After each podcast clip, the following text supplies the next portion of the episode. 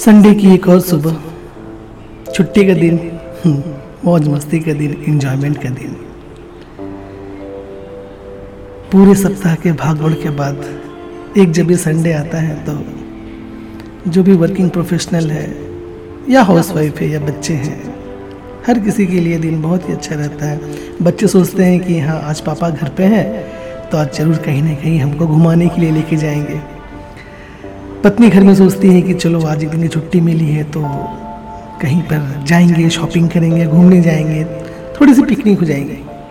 हाँ ये बात और है कि इस कोरोना वायरस की वजह से सभी लोग घरों में लॉकडाउन होकर बैठे हुए हैं। धीरे धीरे अनलॉक की प्रक्रिया भी शुरू हो गई है और लोग बाहर भी निकल रहे हैं। तो क्यों ना आज इस संडे को हम लोग भी थोड़ा सा मस्ती भरा बनाते हैं?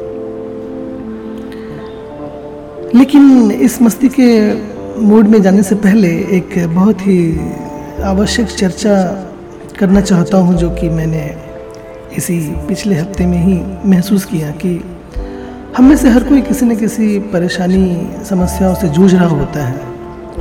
और भले ही समस्या बड़ी हो या छोटी हो, लेकिन हम उस समस्या के समाधान की ओर ध्यान नहीं दे पाते हैं। हमारा नज़र उस तरफ़ जाता ही नहीं है कि इसका सॉल्यूशन कैसे हो सकता है। कई बार ऐसा होता है कि समस्या बहुत छोटी होती है, लेकिन हम उसको बहुत ही बड़ा बना देते हैं। सोचने का नज़रिया ही कुछ और हो जाता है।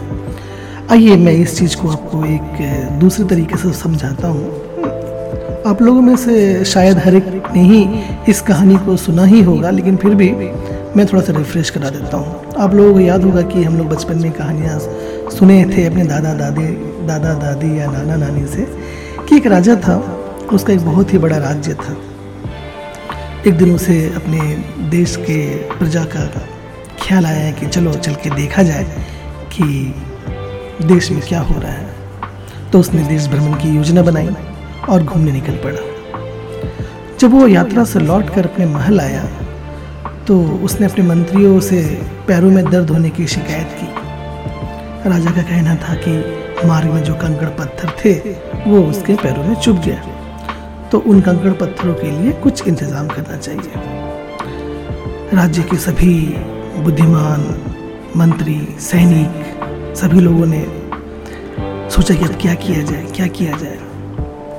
तो दरबार में जो उनके जो सैनिक थे और चापलूस मंत्री या जो थे या फिर जो भी थे जिन्होंने राजा के करीब रह करके उनको अपना विश्वास में लेना था, उन्होंने उनको सलाह दिया कि देश की जितनी भी सड़कें हैं सबको चमड़े से ढक दी जाए। राजा ने बोला कि हाँ ठीक है, ऐसे ही किया जाए। और राजा ने आदेश दे दिया कि देश की सभी सड़कों को चमड़े से ढक दो। राजा का ऐसा आदेश सुनकर सब सत्ते में आ गया लेकिन किसी को भी मना करने की हिम्मत नहीं यह तो निश्चित ही था कि इस काम के लिए बहुत सारे रुपयों की ज़रूरत होती थी। लेकिन फिर भी किसी ने कुछ भी नहीं कहा। तो उसी दरबार में एक राजा का बहुत ही बुद्धिमान मंत्री था। तो उसने एक उपाय निकाला। उसने राजा जी के पास गए और बोला कि, सरकार, अगर आप क्षमादान करें तो आपको मैं एक तरकीब देना चाहता हूँ, एक सुझाव देना चाहता हूँ। राजा ने पूछा बोलो क्या है सुझाव? तो मंत्री ने बोला कि इतने रुपयों को अनावश्यक रूप से बर्बाद न करके क्यों ना आप अपने ही पैरों को चमड़े से ढक दो, जिससे कि क्या होगा कि जो अनावश्यक रूप से जो रुपयों की बर्बादी होगी, वो बच जाएगी। राजा बहुत ही आश्चर्यचकित था, क्योंकि पहली बार किसी ने उसकी आज्ञा ना मानते हुए उसको एक सुझाव देने की ज़रूरत की थी। मंत्री ने कहा था कि पूरे देश की सड़कों को चमड़े से ढकने की बजाय आप चमड़े के एक टुकड़े का उपयोग कर अपने पैरों को ही क्यों नहीं ढक लेते हैं?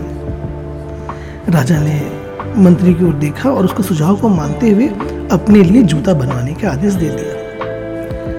तो इस कहानी से हमें एक बहुत ही महत्वपूर्ण पाठ मिलती है कि हमेशा ऐसे हल के बारे में सोचना चाहिए जो ज़्यादा उपयोगी हो।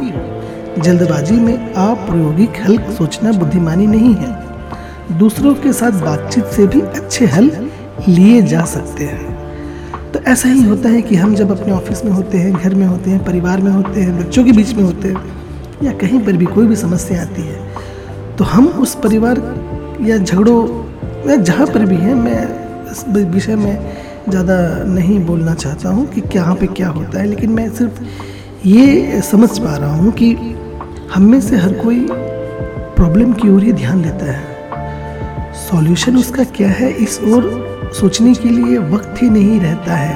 हम अपने टेम्पर को एंगर को इतना ज़्यादा हाई कर लेते हैं कि हमें एहसास ही नहीं होता है कि समस्या बहुत छोटी है और उसका हल बहुत ही आसान है। तो मैं यही आप लोगों से या सभी से गुजारिश करूँगा कि समस्याएँ कितनी भी बड़ी आए मुश्किलें कितनी भी बड़ी आए उसके जो भी हल है, उसकी ओर अगर हम सोचेंगे, समझेंगे तो निश्चित तरीके पर हम समस्याओं पर विजय पा सकते हैं और जीवन को बहुत ही आनंदित तरीके से गुजार सकते हैं।